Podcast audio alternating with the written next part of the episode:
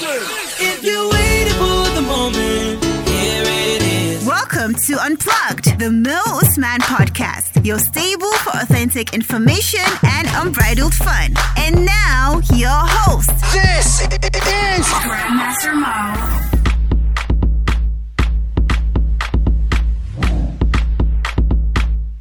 Welcome to Unplugged, the Mo Usman podcast, episode 16. On this episode, we'll be taking on performance poetry, and our guest is a teenage writer, spoken word artist, and certified youth trainer. She has performed poetry at major conferences around Nigeria and internationally, including events organized by the African Union, the Shehu Musa Yar'Adua Foundation, the Swedish Embassy, and the Young African Leaders Initiative, among other organizations and societies. She has also won a number of poetry slams and awards for her creative works. She has facilitated youth trainings and been a panelist on discussions around art, women, youth, and social empowerment. She's a key member of some literary societies in Nigeria and is the co founder of Gifts of Guidance, a growing gift startup in Nigeria. She is Sabika Bello. Welcome to the show. Thank you. It's a uh, pleasure. Alright, awesome. Now, I have seen a couple of, of your videos, of your performance poetry videos. Um, Yeah. But for someone who has never heard of it, could you describe what it is like or what it is in its entirety? Okay, so spoken word poetry is basically a poetic performance that is word based. And unlike written poetry, it has less to do with um, the page aesthetics and it has more to do with wordplay and intonations. And I think personally, um, spoken word poetry is meant to send across a message and also invoke emotions in the listener. So, in basic terms, that is what I would describe spoken word poetry as. Ah, wonderful. So, how were you introduced to spoken word poetry? Um, okay, so I started reciting poetry when I was in my junior years in secondary school. Um, the literature teacher in my school would write poems and give me to recite. So that was when I started reciting poetry, and I didn't really know it was spoken word poetry until I came up um, some international spoken word poet called Okay. Rudy Francisco. Um, that was when I knew, okay, this is actually spoken word poetry, and that was when my interest grew. So, basically, how long would you say you've taken part in it? So since I started reciting it, would be about 10 years ago. Wow. Yes. You're practically a veteran at this. Oh no, I was just reciting poetry, you know, because I used to do a lot of presentations in school, and so I would be given poetry as well. okay. But I started about three years ago properly. I started performing my own poetry um, at events and, you know, poetry events and all of that. So, yeah. Now, I would like to speak to you about that for a minute. Um, what is your writing process like? Because from what I've seen, you mostly write about things that are happening. Those are like your anchors, I feel like. What is your writing process like? So, as you said, I mostly write about things that are happening, events um, I see going on around me, mostly social issues. So, when I see something, I kind of put myself in that position. I think about it. You know, for example, now you we see a lot of um, race cases. Yeah. And I wrote a race poem about two years ago Yeah. And I came across a story of a seven year old girl who was raped and murdered, and it was unsettling. I couldn't process it, and every time I'm sad or angry or any feeling, I write, and so I wrote about it. I also write about personal issues, which I mostly don't share, by the way. Okay. So yeah, things that happen around me, things that happen to me directly. Sometimes I talk to a friend and they tell me, "Oh, this happened, that happened to me," and then I write about it. So my inspiration comes from many different places, and my writing just starts as soon as I feel any, I feel something. Whenever an emotion strikes, I just start writing, and sometimes when I write, it doesn't even make sense, and I have to come back to the draft ah. and you know make some edits. But then that raw first draft is what I feel matters the most because that is when you know those emotions are raw. Yeah. Yeah. So, what would you say someone needs, or what does it take basically to be a spoken word poet? You think? Um, I think first of all, um, for one to write poetry, and for a spoken word poet, as your question says, I think what is most important, as I said earlier, is having the power and the ability to send across a message and invoke emotion in the listener. Because you can recite a poem and nothing, the audience don't feel anything about it. Mm. They don't get the message. But then when you perform a poem and then they understand the message, you provoke thought in the audience. I think um, that is what spoken word poetry is mostly about the ability to play with words and, you know, play with the intonations and everything. Yeah. So, do you think there is a difference between page and performance poetry then? Absolutely. Yes. There's the aesthetic for page poetry and then there's the aesthetic for performance poetry because, like I said, it has to do a lot with wordplay and intonation and how you send across the message, the word flow. Yeah. Sometimes I don't like to share my poems, um, my spoken word poems, because when I share them and someone reads them, they don't get the exact flow Yeah. that I would get, like that when. Okay, so they don't get the exact flow that was in my head while while I was writing it.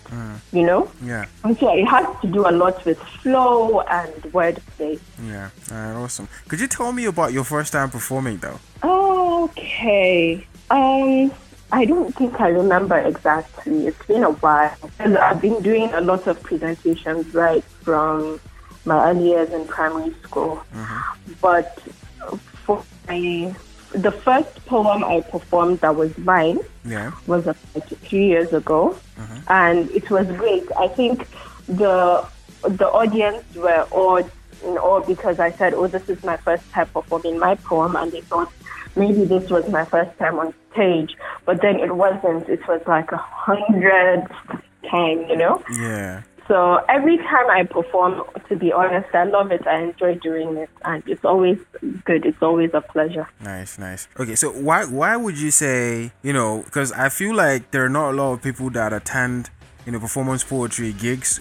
Why do you think someone should attend a, a performance poetry gig? Um, okay, so first of all, I feel like poetry is such a beautiful art that um, is underrated, I would say, somehow, especially in the northern part of Nigeria. But it has the power to change a mindset. And I feel that is such a great thing because when you pass a message in such beautiful ways, I think that was why I fell in love with spoken word poetry because I felt this is a way for me to organize my thoughts in such a beautiful way. And so I think um, one should totally attend um, a poetry gig because then you get to experience the poet's emotions, you get to experience their feelings, you get to uh, receive messages not in per se boring ways or just like a speech kind of way to pass across a message, but in a beautiful recitation with word plays and you know rhymes. Yeah. I think it's such a beautiful thing, and whoever is listening, please attend a poetry gig and let me know how your experience went. okay, all right then. Uh, so what what do you think um, amongst all of your poems? How many poems would you say you have down now? Like the ones that you've already put out, not the ones you've hidden. You've kept hidden for now. Okay, I think I've put out about a hundred. Whoa, that's a lot. so which one would you consider to be your best poem, and why? Okay, well, I have a lot of favorites, but I would say there's this one titled Beyond the Classroom, and it talks about the things we learn, the experiences we have outside the four corners of the classroom. And personally, I think this is very important because there's particular things that no one tells you in class. Um, a teacher doesn't teach you. You have to go out in the world and learn. And for me, I learned poetry outside the classroom. I was a science student, and So I never took literature, I never took poetry in class. I learned it outside the classroom. Nice.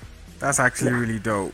Um, they say the best uh, performance artists are mostly science students, even when it comes to our field, uh, broadcasting.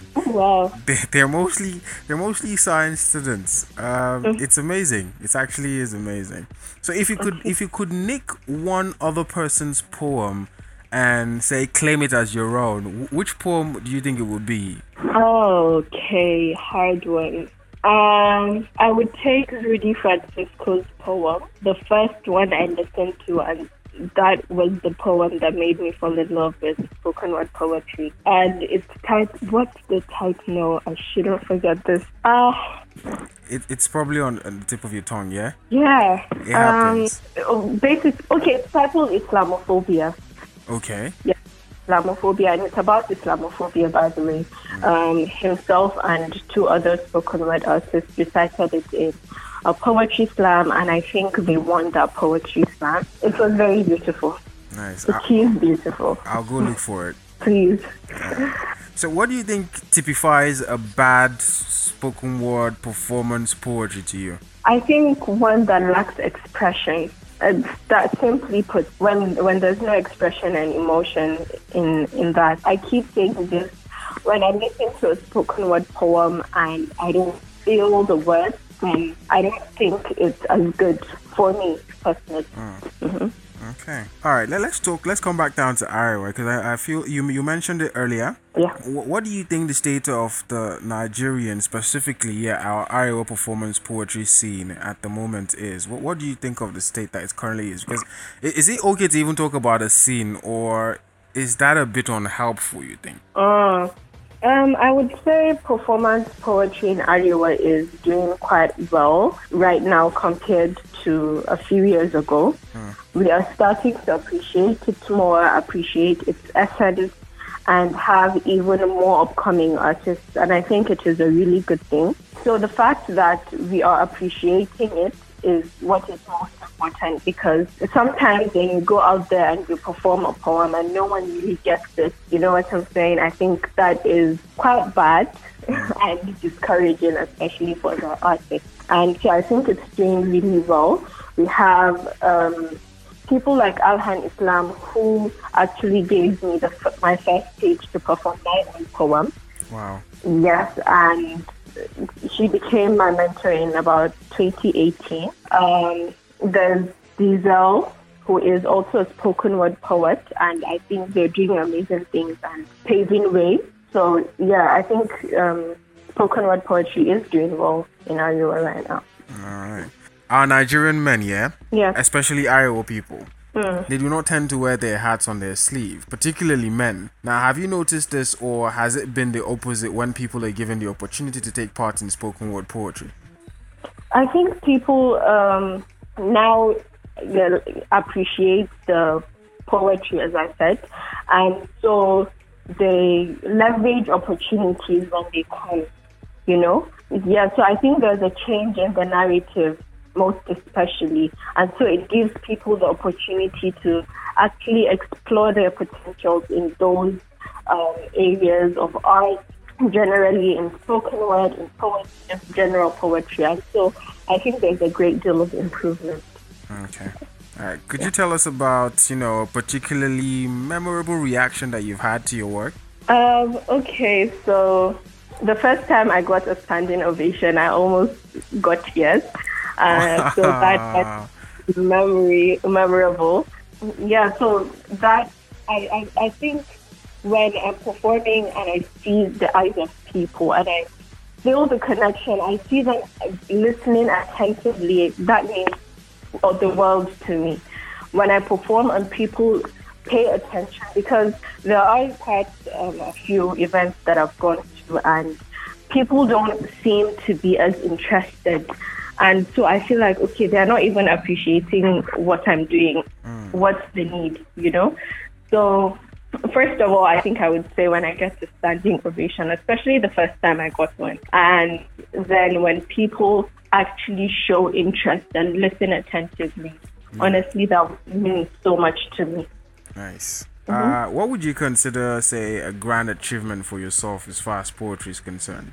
Um, the fact that I am always, always seeking to improve my art. Um, I am always trying to improve, and then I'm looking how to how to leverage on opportunities. And so, in leveraging opportunities, I go to so many places. And one of the places I've gone to is the African Union. I got invited last year to Kenya to an African Union conference, and I think that is one achievement that means a lot to my career. Yes, especially that I only started about, like I said, two years ago, 2018. Okay. So, uh, 2019 November, I got invited, and yeah, I, I went there and I performed in front of many people all around Africa. It was great. That awesome. Yeah. That's amazing. What have you found um, most challenging about organizing spoken word events in Nigeria, um, especially in Arewa? Well, as much as organizing events can be hectic, I love to organize them. But obviously, there are challenges here and there, and one person cannot carry out the whole event. Yeah. So, my problem mostly comes from working with people that are not as enthusiastic, that are not as hardworking as I am, as I want them to be. People that don't deliver, people that don't meet deadlines, you know? So when I have a team, I just, I need a team that is as enthusiastic as I am and as hardworking as I am, as hardworking as I need them to be to put it together. So that is where the main problem comes. And I try to do uh, most of the things myself because I like to be independent sometimes because I, I feel like um, waiting on people holds you back or trying to like well sometimes it's very good to take everyone along but then when they're they're putting you back they're putting you backwards instead of forwards then Yeah. I think it, it would be time for you to let them go and move forward yourself and do as much as I can do True. to make it um, a success. So yeah, that's about it. I think getting people that are as enthusiastic and hardworking.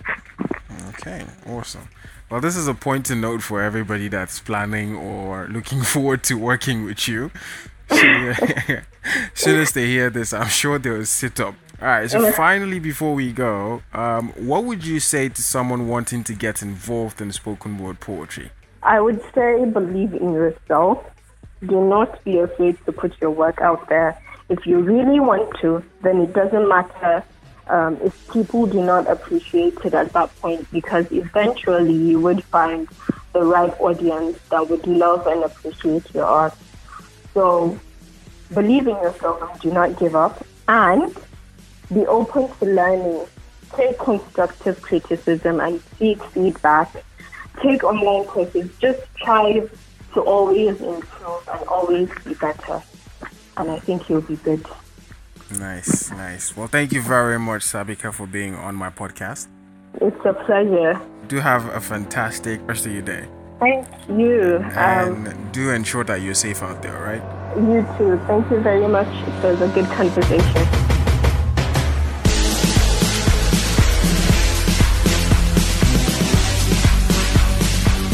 To ensure you don't miss out on the next episode, follow at Mo Usman underscore on Twitter and do turn on those notifications so you don't miss out on anything.